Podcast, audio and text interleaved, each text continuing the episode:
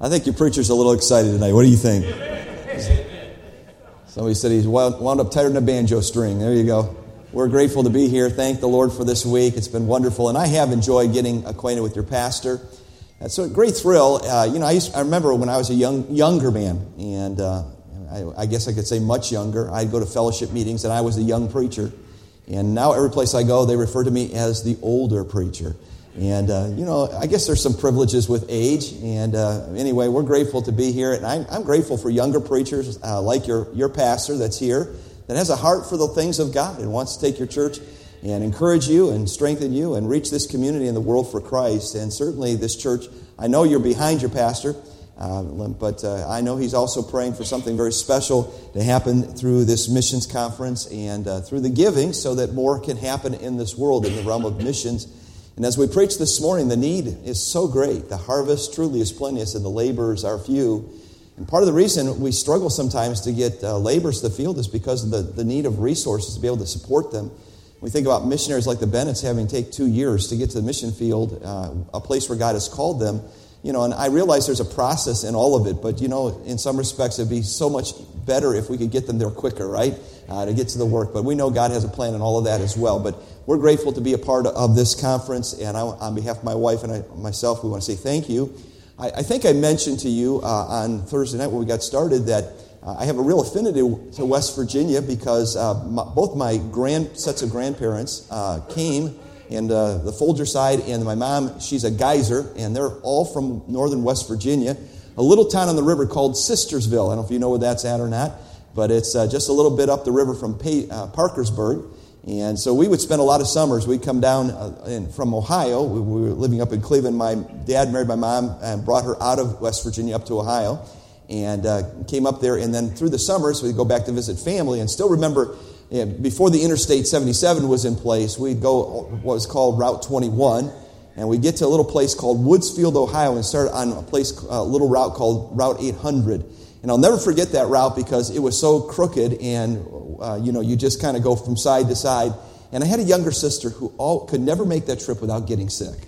And so I can, I can never forget that. So it's just kind of wedged in my mind. But we spent a lot of time, and we, we'd come down a little place called Fly, Ohio. How many folks know where Fly, Ohio is? Anybody? Okay, a couple here. Fly, Ohio, and there was a, a, a ferry that went from Fly, Ohio to Sistersville, West Virginia. And uh, we thought that was pretty cool to get on that ferry, take the car across, uh, and go to, go to grandma's house. My grandmother worked for the Coca Cola bottling plant, and oftentimes we'd get there in the middle of the day and we'd catch grandma at work, and uh, we'd help her finish up, and then she'd walk us down the street to her house. And so I got a lot of memories from West Virginia. A lot of family still lives down in that, that part of the world, and we're grateful uh, for the opportunity to be here and uh, where are we tonight? We're in Martinsburg, aren't we? That's right. And uh, grateful to be a part of Shenandoah Baptist uh, Bible Baptist Church this week in this fellowship uh, of of missions. Let's uh, take our copy of God's Word. Let's go together to the book of 2 Timothy, please. 2 Timothy chapter number 1. 2 Timothy chapter 1. And we'll begin reading here in just a moment. And we'll begin in verse number one, and we're going to read down to verse number 12 tonight. And our focus for the message will really be verse number 12, but we need to set the context if we may. And if you're able to stand, let's stand, please, and give reverence to God's word this evening. Paul, an apostle of Jesus Christ, by the will of God, according to the promise of life which is in Christ Jesus. To Timothy, my dearly beloved son, grace, mercy, and peace from God and the Father of Christ Jesus our Lord. I thank God, whom I serve from my forefathers with a pure conscience. Without ceasing, I have remembrance of thee in my prayers night and day, greatly desiring to see thee, being mindful of thy tears, that I may be filled with joy. When I call to remembrance the unfeigned faith that is in thee, which dwelt first in thy grandmother Lois and thy mother Eunice, and I am persuaded that in thee also. Wherefore I put thee in remembrance that thou stir up the gift of God which is in thee by the putting on of my hands. Verse 7 For God hath not given us the spirit of fear, but of power and of love and of sound mind. Be not thou therefore ashamed of the testimony of our Lord, nor of me his prisoner Be thou a partaker of the afflictions of the gospel according to the power of God, who hath saved us and called us with a holy calling, not according to our works, but according to his own purpose and grace, which was given us in Christ Jesus before the world began. But is now made manifest by the appearing of our Savior, Jesus Christ, who hath abolished death and hath brought life and immortality to light through the gospel, whereunto I am appointed a preacher, an apostle, a teacher of the Gentiles for the which cause I also suffer these things. Nevertheless, I am not ashamed, for I know whom I believed, and I am persuaded that he is able to keep that which I have committed unto him against that day. Heavenly Father, we're grateful for the record of the life of the Apostle Paul and the truth that you used him to pen. Lord, it's your word, not his word. You just used him as a vessel. And Lord, tonight as we come to this final service of this missions conference, here at Shenandoah, we pray tonight for the divine unction of the Holy Spirit and for just a very special service tonight. Father, we need your power and we need your blessing. The folks need to hear from you tonight. I pray, Lord, they'd not be disappointed, that they'd hear from heaven tonight through the Word of God and through the Spirit of God. We ask and we pray it in Jesus' name. Amen. Thank you. you may be seated. My wife and I uh, live in a home that we've lived in for about the last 22 years.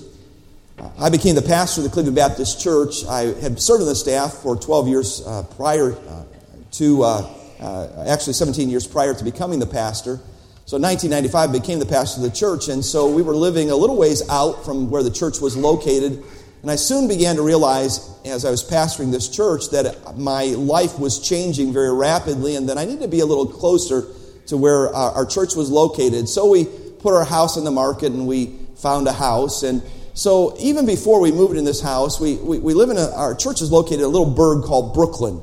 So Brooklyn butts up against the city of Cleveland on three sides. It's not in the city. So if you look at the city of Cleveland, it sets on Lake Erie, and then around it obviously sets, starts these bands of suburbs that kind of wrap around the city. So we're in the first inner tier. That's where our church is located, a little place called Brooklyn, Ohio. It's about 11,000 people live in this little city of Brooklyn that butts up against the city of Cleveland. So we bought a house in this little burg and before we ever moved in, everybody in the neighborhood knew that the pastor of the Baptist church just down the road was moving into this house. So it was like, I don't know how they found that out, but they knew that we were moving into the area. So when we moved into the area, of course, we tried to get acquainted with our neighbors. And immediately to the left of our home lived a couple, uh, Dot and Bill. And uh, Dottie uh, was still working, but Bill had worked for General Motors and he had a situation where evidently he had some health issues, and so he had to take a medical retirement, somewhat of an early retirement from his, from his working years. And so uh, I tried to get acquainted with Bill, but I, I, found very soon that Bill was not really all that interested in spiritual things. I, I, I talked to Bill, and I, would invite him to church, invite him, I'd talk to him about his soul, and, and here's what Bill's response was. Preacher, he, he called me preacher. Preacher, I don't really have time for that. I'm not really that interested. So, um, when I thought about Bill's life, here's what I saw. I saw that Bill was a, can I call him a junk collector? Uh, Bill's life revolved around the fact that he likes uh, to have a lot of, I just call it junk stuff. So, here's what he would do our trash would run on Tuesday morning. On Monday night, he'd get in his little pickup truck and he'd run through the neighborhood. And I guess if he saw something that was interesting to him, he'd throw it in the back of his pickup truck and he'd bring it home. And and, and, and I'm telling you, Bill had, had so much stuff in, that he brought home that he had a two car garage that he couldn't even put a car in it. He had just a walkway that you could get through the, the stuff into the house.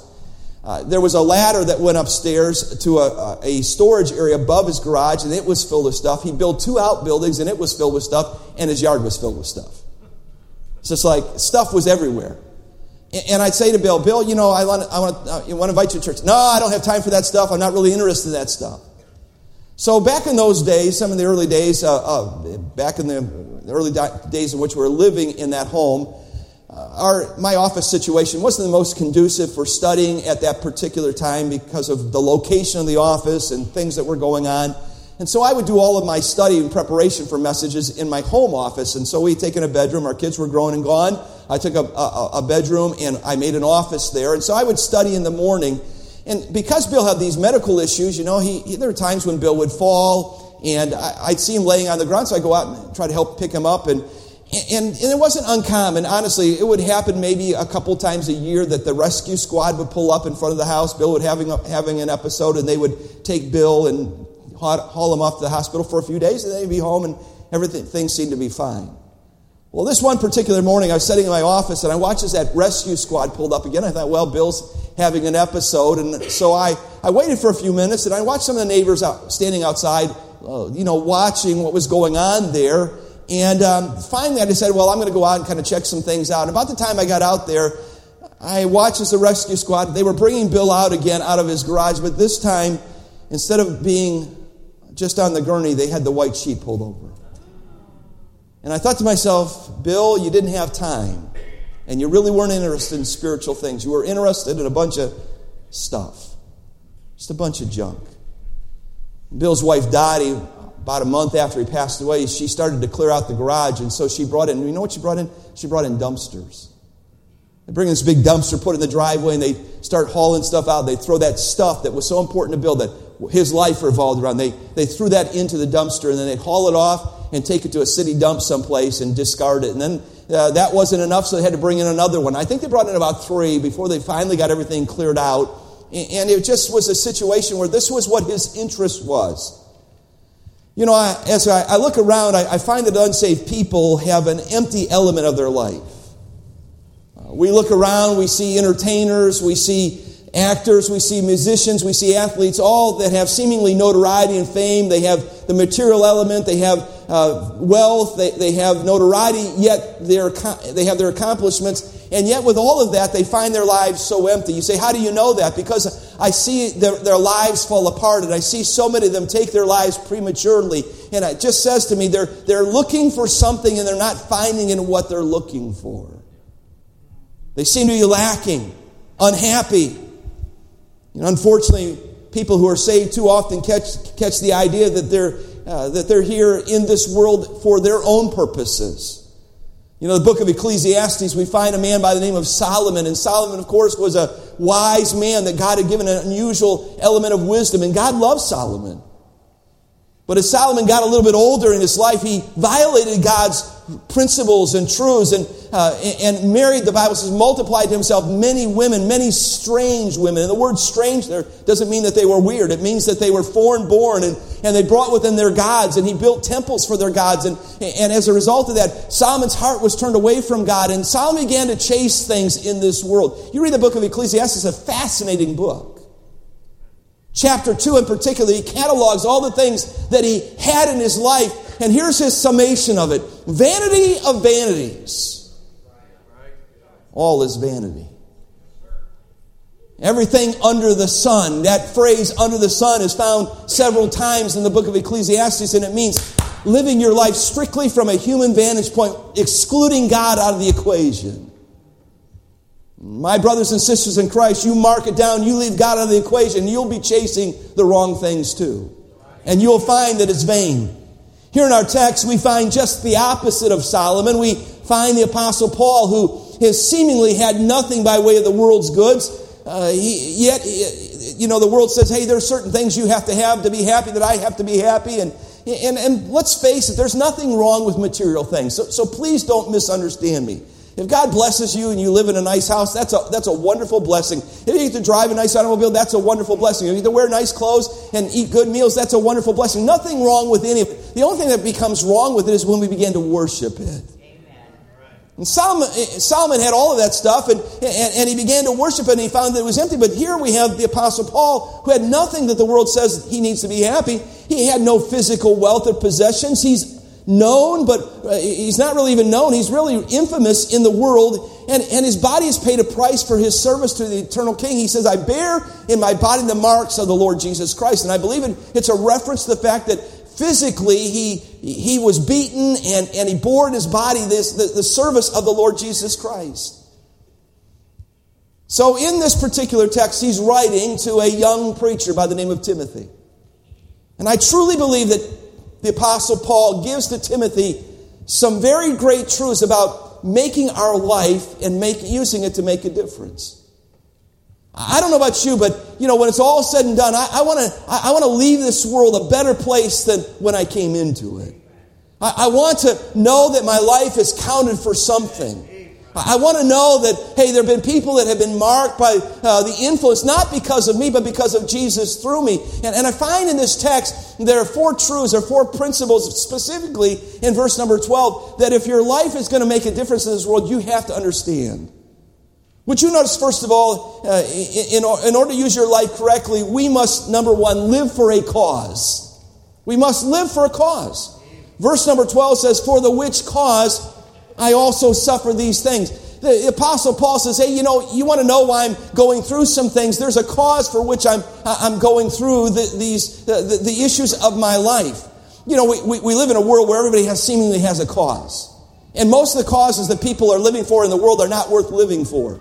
I don't know about you, but I was very appalled here this, this earlier this year when the Supreme Court came up and said, you know, this Roe versus Wade thing, it's not found in the Constitution, and that was bad law, so we therefore going to toss that out. And, and when those justices did that, you know, all these people that have the cause of one, think about this, their cause is murdering babies. That's what they're living for. They're, they're going to they're gonna make other people's lives miserable because they want to take the life of, a, of an infant. How sick can you be? And it's because of sin, it's because of ungodliness, but that's their cause. But I'm here to tell you that one of the great uh, things that happens in a person's life when we get saved is God gives us a purpose for living. Notice what Paul says in verse number 11. He talks about this cause. He says, Whereunto I am appointed a preacher. That word appointed means that God made a choice. It's, it's the idea of a definitive action to do something on purpose, a premeditated thought. Now, you know that the missionaries that are here this week and that I'm here this week, we didn't just all show up here on Thursday and say, you know, um, we think we're going to go to Martinsburg, uh, West Virginia, to uh, Shenandoah. I think we'll have a missions conference this week. No, no, it was planned. There, there, there, was, a, there was a, a plan put in place, and, and, there was an appointment made. I was contacted about two years ago and asked to put this particular week and these particular days on my calendar. I had an appointment to be here. And that's what the Apostle Paul is saying. In Webster's 1828 dictionary, he defines the word cause this way the reason or motive that urges or moves or impels the mind to decide or act. A cause speaks of the purpose or motivation for what a person does. When you ask someone, why did you do that? They'll say, because. In other words, when your son or daughter gets in trouble or when you go to do something, I'm doing this because there's a cause behind it. When God saves or redeems us, He gives us many blessings and benefits, but one of the great blessings is to realize that our lives have a purpose. Not just a purpose for a moment, but an eternal purpose. God allows us to touch this world for eternity. Salvation, by its very nature, helps us to understand that our lives aren't just lived for this moment and this life. We're saved, and now we have an eternal life, and we're living on this planet, and it's not by accident. God says, There's something that I want to accomplish in and through your life. You don't, listen, you don't have to be a pastor, you don't have to be called to preach, you don't have to be a missionary to have a cause to live for. The cause or the purpose involves, uh, for all of our lives, think about this, involves glorifying and making God known. God has a purpose and a plan for all of our lives, and He doesn't save us so that we might serve our purpose. He saves us so we may find His purpose. Find it encouraging to know that the God of heaven looked down and said, Hey, there's a little boy by the name of Kevin Folger, and I'm going to save his soul. And, and I'm glad that he knew that I was going to respond to that, and he saved me. But then he said, okay, I'm going to do something with his life. I got to tell you, had you known me as a, a child growing up, you probably, I'd probably be the last person you ever think would pastor a church or stand before people and, and preach. Because, uh, you know, when I was a kid growing up, they, didn't really label kids. They didn't say, well, you know, that, that child is hyperactive uh, or that child has ADHD. They just said, hey, son, straighten up.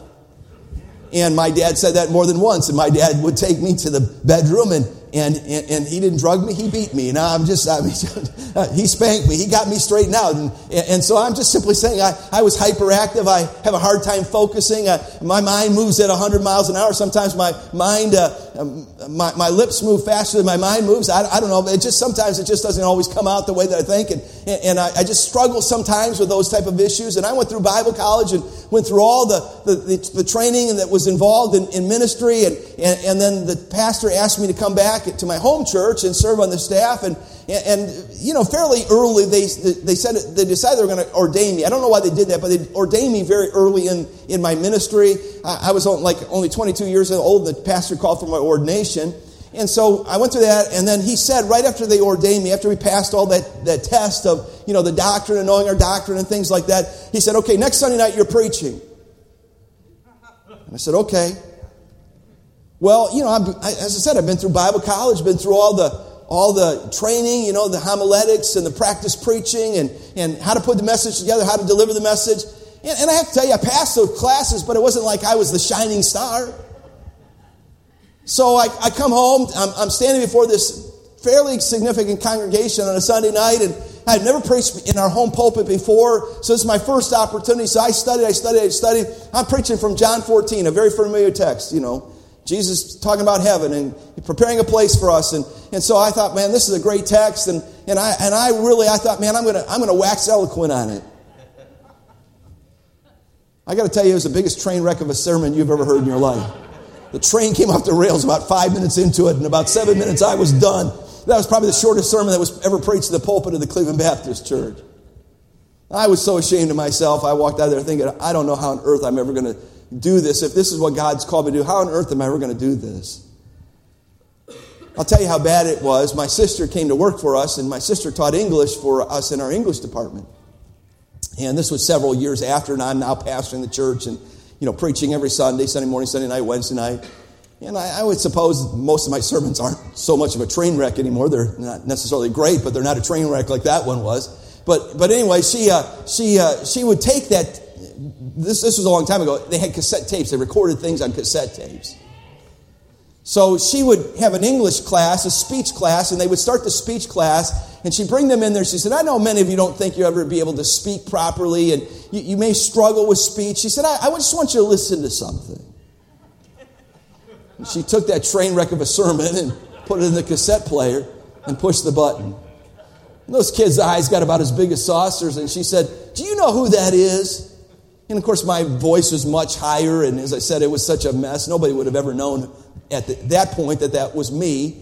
And she said, That's now your pastor. And here's what she'd say She said, Now, if he can learn to speak, so can you.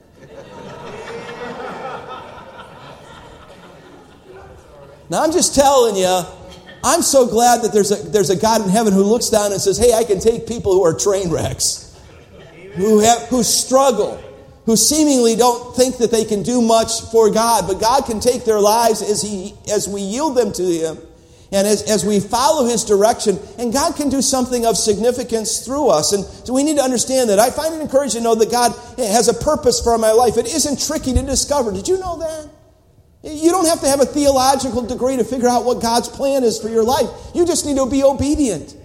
We just need to get up every day and do what we know God wants us to do today. And I'm telling you that you do that one day after another after another, you're going to live your life and you're going to be in the will of God and the plan of God for your life. And you're going to know that you're doing what God wants you to do. When Jesus commit, commissioned his church in Matthew 18, or chapter 28, verses 18 to 20, he said, Go into all the world and preach the gospel. That's part of God's purpose for all churches. Hey, hey, look, the church isn't this building. You know that.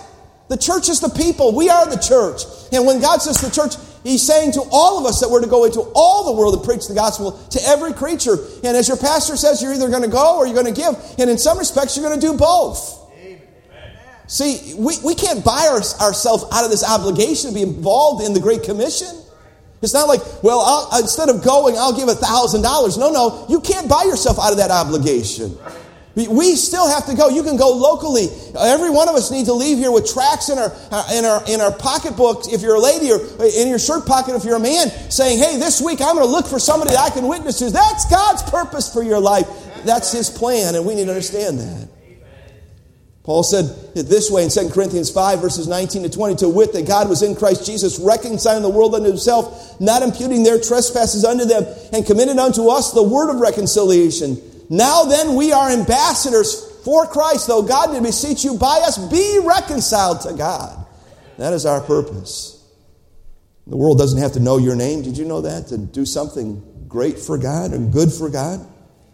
Some Christians think they need to be called to do witnessing and all those type of things. I'm just simply saying we just need to be obedient. So there's a cause that we have to understand. If your life's going to be, uh, be of significance, if you're going to accomplish something and you're going to fulfill God's plan and purpose, you've got to know number one, the cause. You need to understand that there's a purpose for your living tonight. And it's not about you, but it's about Jesus Christ. Would you notice, secondly, in this text, not only we find a cause, but would you notice with the cause comes a cost? He says in verse number 12, For the which cause I also suffer these things. There's a cost to this cause. The Apostle Paul paid a great price to serve the Lord to fulfill his cause. I mentioned a, moment ago Galatians 6:17 for I bear my body the marks of the Lord Jesus and he catalogs those sufferings uh, to the church in 2 Corinthians chapter 11 this man suffered and willingly paid a price for the gospel's sake and never bemoaned the fact that there were times when he was beaten. I, am thinking about Acts chapter 14 where he's at Iconium and Lystra. Do you remember that story? He had gone there and, and preached the gospel and, and as a result of preaching the gospel, uh, or actually healed a man, and, and as a result of that, they thought that the gods had come down. And the, and, and the priest of Jupiter was getting ready to offer sacrifice, and Paul, in uh, Barnabas understood what they were about to do, and, uh, uh, uh, and as a result of that, they, they said, don't, don't, don't do that. And, and I think it was a little bit embarrassing. And it wasn't long for, before Jews showed up in that city, and they riled up the crowd, and they stoned Paul.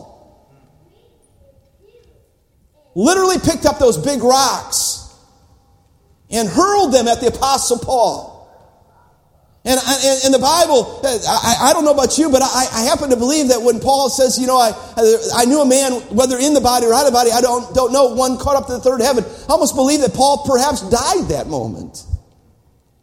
That he had this out of body experience, went to heaven and saw it, but God said, I'm not done with you yet, Paul. And the Bible then tells us that howbeit Paul got up, he rose up. And I love the fact that when Paul got up, he didn't say, well, you know, this is just too hard. I, I think I'll just call it quits. I, I think I'm going to go back to Antioch. No, no, the Bible is very specific that he and Barnabas went on. And they preached the gospel in other cities, and they came back, and he had a second missionary journey, and a third missionary journey. And here's a man who was willing to pay the price for the cause. There's a cost for that cause. In our text, Paul, to think about this, is close to the end. His history tells us that Paul mm, dies a martyr's death at the hands of Nero. Can I tell you that every cause, every purpose that a person lives for is going to have a cost that's involved in it? You and I are setting tonight in a free country, and you know why we set in a free country? Number one, because there's a God in heaven who wants us to be free. But number two, because there were men and women through the years who were willing to enlist in our military and go fight battles overseas because the cause was worth the cost. We need to understand that the cause of which we're talking about tonight is greater even than our freedom. The cause of getting the gospel out is the most important cause in all the world, and there's a cost involved with that.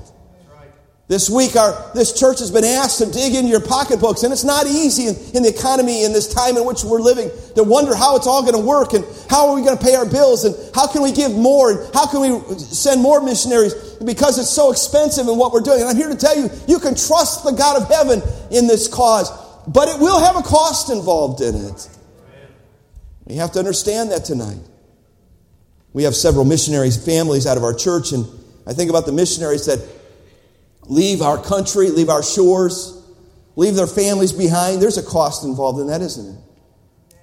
I don't, I don't, I, folks, listen, I, I, am not, a, quote, the typical missionary. My life's a little different than it's been for the last 40 some years. And for 41 years, I was in one place and went to pretty much one church. I preached out some, but for the most part, it was, you know, one place, one people. But now my, my life's a little different, but I'm not like these folks. I, am not leaving America. I'm not going to uh, Hong Kong. I'm not going to Cambodia. I'm not going over to Thailand to live, uh, to, to, minister. Uh, I'm, not, I'm not looking at Taiwan. I'm just simply saying, uh, but, you know, it's not right that we ask these folks to, hey, to say, okay, we're going to follow God and we'll be willing to pay the cost, and we sit here and do nothing. We have these several families out of our church. We have two families in Africa Brother Robert Mickey and his family have been in Kenya for almost 25 years. I was, I had just become the pastor when, the, when we sent them out of our church. Robert served as our bus director and, and grew up in our church, and he got called to missions by reading a, a book about uh, uh, Livingstone in, in, in Africa. And uh, as a result of that, you know, he, he said, God's calling me to, to Kenya as just a little boy. And went and prepared his life and came and served on our staff for a while. Then we sent him to Africa. And he and his wife, Wendy, had been there over 25 years. And they, they, God gave them five children. And three of them are married, and they currently have four grandchildren, and all those grandchildren live here in America. So that means that when they get on an airplane and go over to Kenya, they're separated from those little grandbabies, you know. They're at that young age when you know when you want to put your arms around them and kiss them. You want to be there for the birthdays and the special times, but that's not going to happen. I know it's a little bit easier, you know, there's such a thing called FaceTime, but it's not the same as physically being present, is it? We have another family, the Mack family, been in the Ivory Coast of Africa almost about the same amount of time. Bob and Becky have four children. Their oldest son, Bobby, is getting ready to go back and be a part of the mission field with their, him, his wife. And Luke is a student preparing for ministry, wants to go back and work in the Ivory Coast. And they have a daughter, Marilyn. She's married and lives here in the United States, but they have a Down syndrome little girl by the name of Morgan. Morgan's 21 years of age, and they're living on the mission field dealing with that difficulty. I remember when Bob called me, Bob's wife, uh, Becky, and some of you may remember the, the Marshall family used to sing, travel. Some of you may remember that family. The, the, Becky's a Marshall. She, she was part of that singing family. And they went to the mission field, and when they got to the mission field, she, was, she got pregnant with Luke, and, and she delivered, think about this, she, she delivered Luke on the floor of their dining room in the middle of a coup. Bob had every intention of getting her to the hospital, but just about the time she went into labor, that baby was coming, and there were cannons being fired and, and shots being fired, and they told him it wasn't safe to travel. So he had to get a medical book out and get on the phone with someone and ask to kind of walk him through. it. He delivered his own son on the floor there. Uh, uh, and I'm just simply saying this is some of the things that our missionaries deal with. There's a cost to the cause. It's not an easy life, but, but it's a great life when you're in the center of God's will. We need to understand some of these issues. And Jesus spoke of being the cost of being a disciple, Luke 14. He said, No man can be a disciple unless they love the Lord first. Unless we sit down and count the cost. If we're going to impact the world for Christ, it's going to take some people willing to pay a cost because the cause is vitally worth it.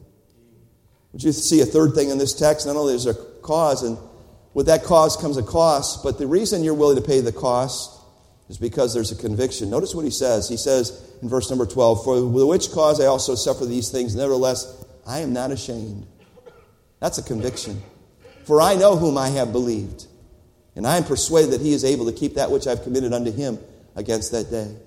That's a conviction. We must live by conviction. Paul believes some things about the one he served. Paul uses words of conviction here. His confidence in the one he served was evident throughout Paul's life and ministry. Think, think about how this works. There's a conviction, which means I'm willing to pay the cost because I believe in the cause. That's really what it comes down to. Those things all go together. No one will pay a cost for a cause they don't believe in. The ones willing to stand up and be counted are convicted of the cause. Think, think about this conviction motivates an excellent service.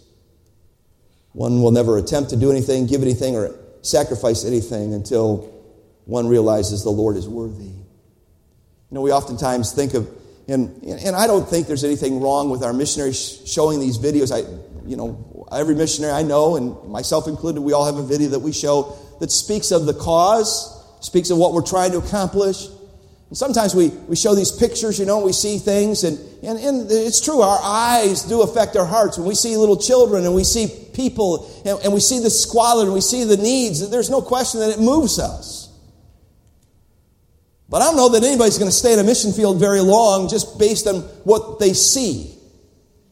You've got to be convinced. You have to, you have to understand that, hey, whatever the cost may be, the one that I'm serving, he's worthy of that kind of cost. Uh, our Lord Jesus Christ is worthy of everything. He gave everything for us. Why isn't he worthy of us giving everything to him?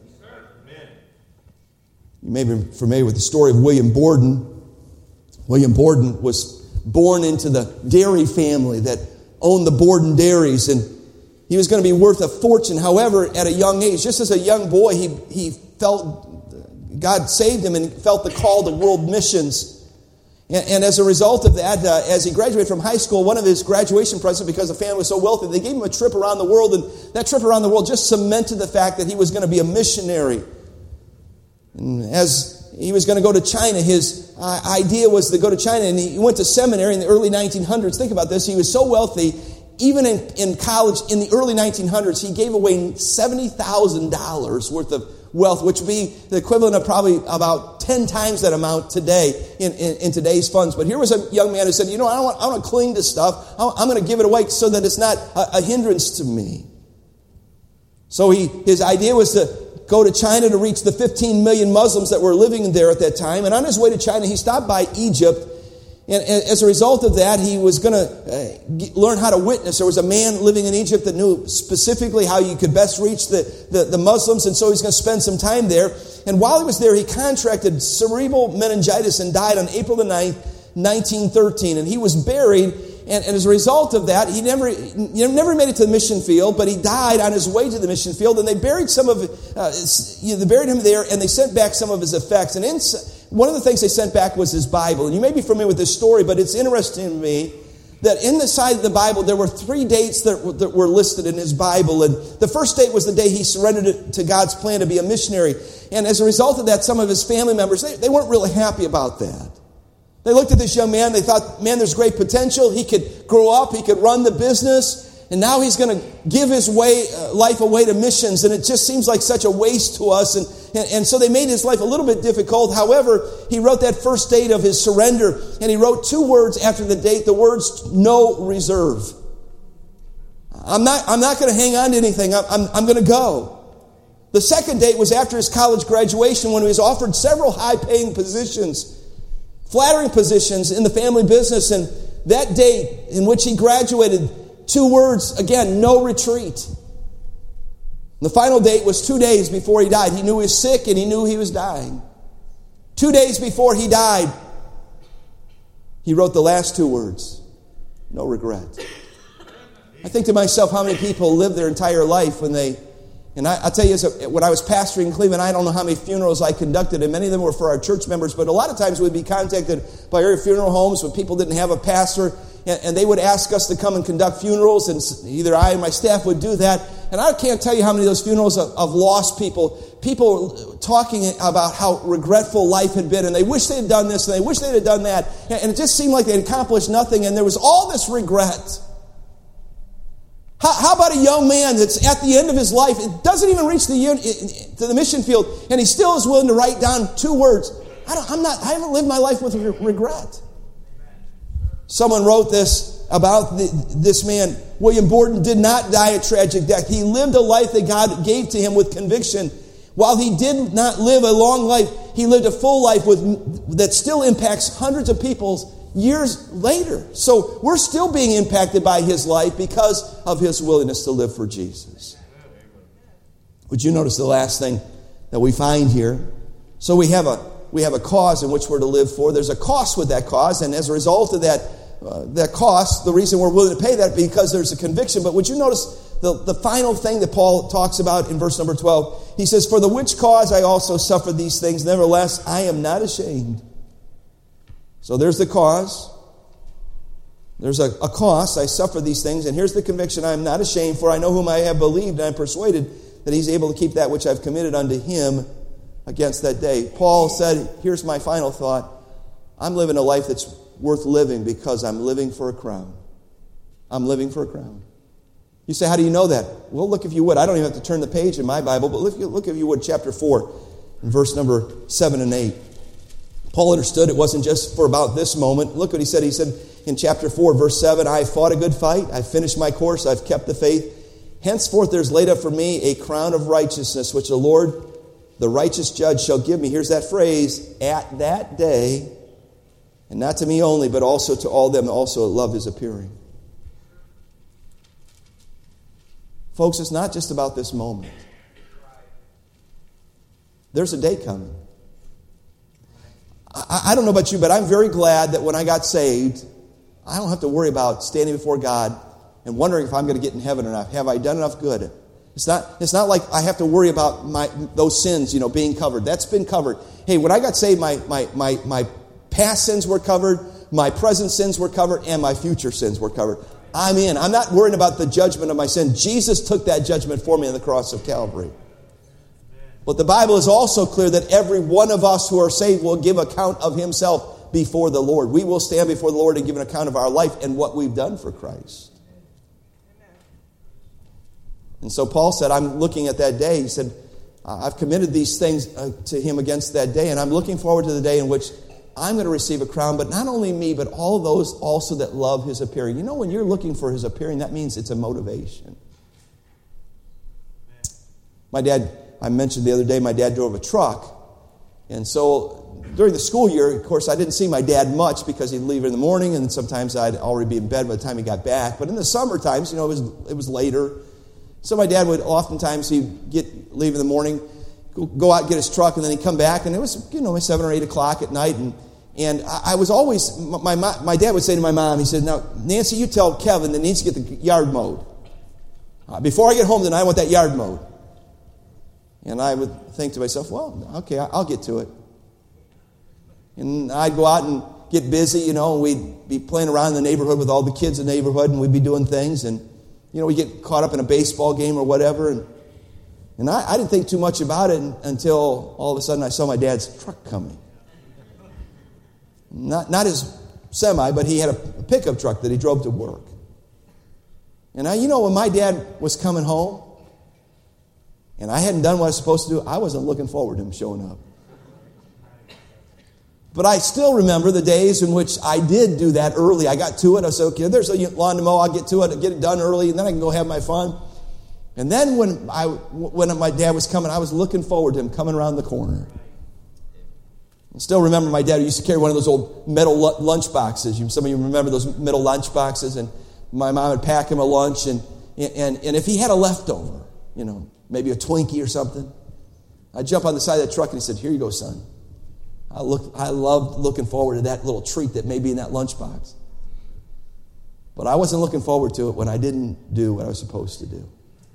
And I'm here to tell you that, hey, if, we're looking for his appearing, that means we're, we're doing what he wants us to do. We know he's soon to come. We've got to get about it. We're encouraged by the same apostle Paul in 1 Corinthians chapter 15, verse 58 when he kind of concludes that one of the great, greatest chapters in the Bible on the resurrection uh, of Jesus Christ and, and us as, as, believers, but he says in 1 Corinthians 15 58, uh, Therefore, my beloved brother, be steadfast, unmovable, always abounding in the work of the Lord, for as much as you know that your labor is not in vain in the Lord. You know, if this life is it, in other words, if this is all there is, don't bother. But we all know there's a day coming, don't we? We know that we're going to stand before the Lord, that this life is just a small segment of eternity. I, uh, I was inspired, and I want to share this, this little story with you before I, I conclude tonight, because I, I think it so contrasts the life of my neighbor Bill that I told you about in the beginning. And I want you to listen to this story about this man. It was told by a, a preacher by the name of Francis Dixon, who was a preacher in Australia, and he said, I was widely traveled pastor well, he was actually from England. He said, I was a while pastor, travel pastor in England from Lansdowne Baptist Church. And one night in church, I asked a man named Peter to share his testimony. Peter got up and said, This is how I was saved. I was in the Royal Navy and I was walking down George Street in Sydney, Australia. And out of nowhere stepped a little old gray haired man and he said to me, Excuse me, sir, but could I ask you a question? I hope I won't offend you. But if you were to die today, where would you spend eternity? The Bible says it'll either be in heaven or in hell. Would you think about that, please? Thank you. God bless you, and toodly do. He said, then the man left, and he said, I'd never been confronted with that question. I couldn't get it out of my mind. I got back to the, London and sought out a pastor and became a Christian. Several weeks later, the story goes on. He said, We were in a revival in a church in Noel, and one of the uh, in Noel, one of the visiting revival teams shared his testimony. He said, "This is how I came to know Christ. I was in the Royal Navy, walking down George Street in Sydney, Australia, and a little old gray-haired man stepped out of nowhere, and he said to me, "Excuse me, sir, but can I ask you a question? If you were to die today, do you know where you'd spend eternity?" What he said bothered me, and, and later I sought out a Christian, and I was converted to Christ. He went on to say, several months later, I was in the city of Adelaide in eastern Australia, and I thought I would share Peter Noel's testimony. And a man in the congregation jumped up, waving his hands, and said, Well, I'm another. The same thing happened to me. I couldn't get out of my mind what had, uh, and I became a follower of Jesus. Then I went to Australia, uh, Western Australia for a revival meeting and shared the story. And afterward, a deacon of the church came and said, Mr. Dixon, I'm another. I'd never been asked that question, and I later prayed to receive Christ. He said, I re- returned home to my church in England and shared about Peter and Noel, the man in Adelaide, and the deacon from the western part of Australia. When I finished, a young lady came up to me and said, Pastor Dixon, I'm another. And this, uh, this man said the same thing to me, and I later became a believer. Several weeks later, I was attending a conference in northern England, and I shared this growing story. And afterward, a man came up to me and said, Dr. Dixon, well, I'm another. I was on a business trip to Sydney, and this obnoxious little spiteful man stepped out of a shop, of do- uh, out of a shop doorway and offered me a religious pamphlet and accosted me with a question. Excuse me, sir, are you saved? If you would die tonight, would you go to heaven? I tried to tell him I was a Baptist elder, and he wouldn't listen to me. I came home and told my pastor, thinking he would sympathize, but he agreed and said he was disturbed for years knowing that I didn't have a relationship with Jesus and that he was right, and I made Jesus my Lord and Savior. A year later, I went on a world speaking tour, and one of the stops was in India. I was at a missionary conference and spoke on a personal evangelism, and I thought to myself, what a perfect illustration. And I went through the story, and afterward, a missionary came up to me and said, Dr. Dixon, I'm another. It happened to me the same way, and I trusted Christ after. And after India, I went to Jamaica and in a meeting with a group of pastors. I shared the story a, with them, and a pastor came up and said, Excuse me, Dr. Dixon, I'm another. The same thing happened to me. And later, uh, I was converted and went to seminary. Then I stopped in Atlanta, Georgia to speak at a Naval Chaplains Conference. Here for three days, and I talked to over 1,000 chaplains. After the chaplain, uh, afterwards, the chaplain general took me out for a meal and asked the cha- I asked the chaplain how I became a Christian, and he shared that he was a reprobate drunk in his days of service, and while doing exercise in the South Pacific, they stopped in Sydney Harbor.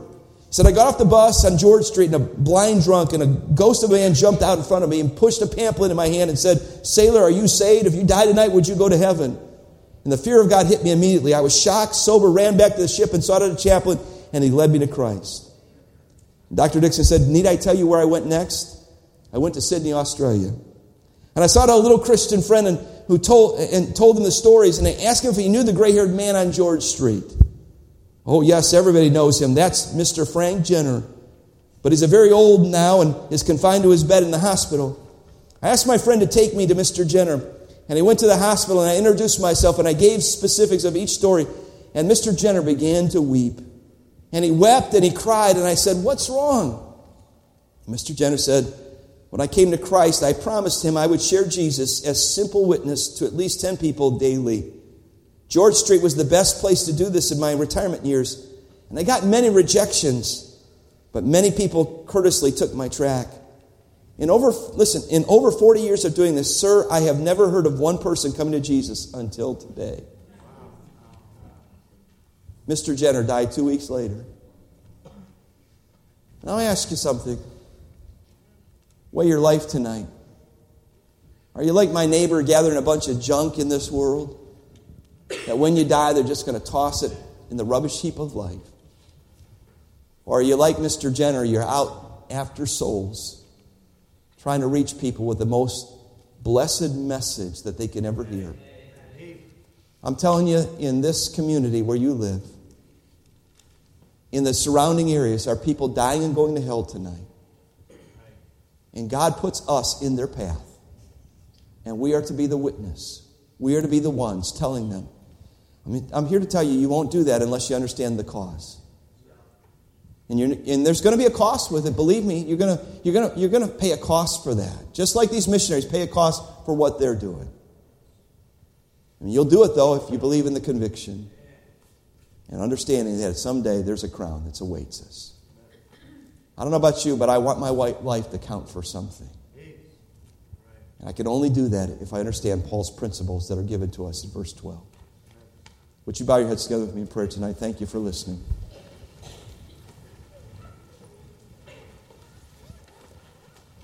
Every person in this room tonight, your life is about something. There's some, something you're living for, something that's motivating you, something that's driving you. The cause of reaching the world with the gospel is the motivation. The young people sitting here, you're told by the world to live for yourself, to live for the stuff of this world, to go for the the things that the world has to offer. And I'm here to tell you that it'll, it'll never satisfy you. Just recently, and I thought it was so sad, perhaps one of the greatest football players of all time, Tom Brady. Think about this. Gave up his family for football. What a sad story. He and his wife are divorced or facing divorce because of football. Stupid sport. Man living for a sport can't doesn't know when to, to quit. And he's willing to sacrifice his family for a little bit of notoriety, a little bit more fame, a little bit more, perhaps a few more goals. And I'm here to tell you, as Christian people, we sometimes can get caught up in the same stuff. We've got to understand there's a bigger, bigger cause. And Paul said, Hey, I, have been appointed a preacher, but you've been appointed a, a preacher too. We're all to be preachers of the gospel. Can I ask you when was the last time you witnessed to someone? When was the last time you gave out a gospel tract? When was the last time you really got burdened for a soul?